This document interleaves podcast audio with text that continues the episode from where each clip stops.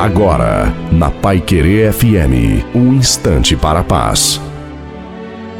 Boa tarde, ouvinte da Pai Querer FM. Sou o pastor Tinonim e tenho essa meditação para você agora. Achamos que temos o controle das coisas e das pessoas, e quando chega a hora de cada um deixar este plano físico, não levamos nada, tanto nossos familiares, amigos, como também nossos recursos financeiros. Nada levamos a não ser a nossa conduta para a prestação de contas ao nosso Criador. A Bíblia diz: Nada trouxemos para este mundo e dele nada podemos levar. Então devemos aproveitar todas as oportunidades desta vida para fazermos o bem às pessoas. Pois quando o nosso espírito retornar a Deus, o que levaremos serão apenas as nossas ações. A Bíblia diz: então nosso corpo voltará para o pó da terra de onde veio, e nosso espírito voltará para Deus que o deu.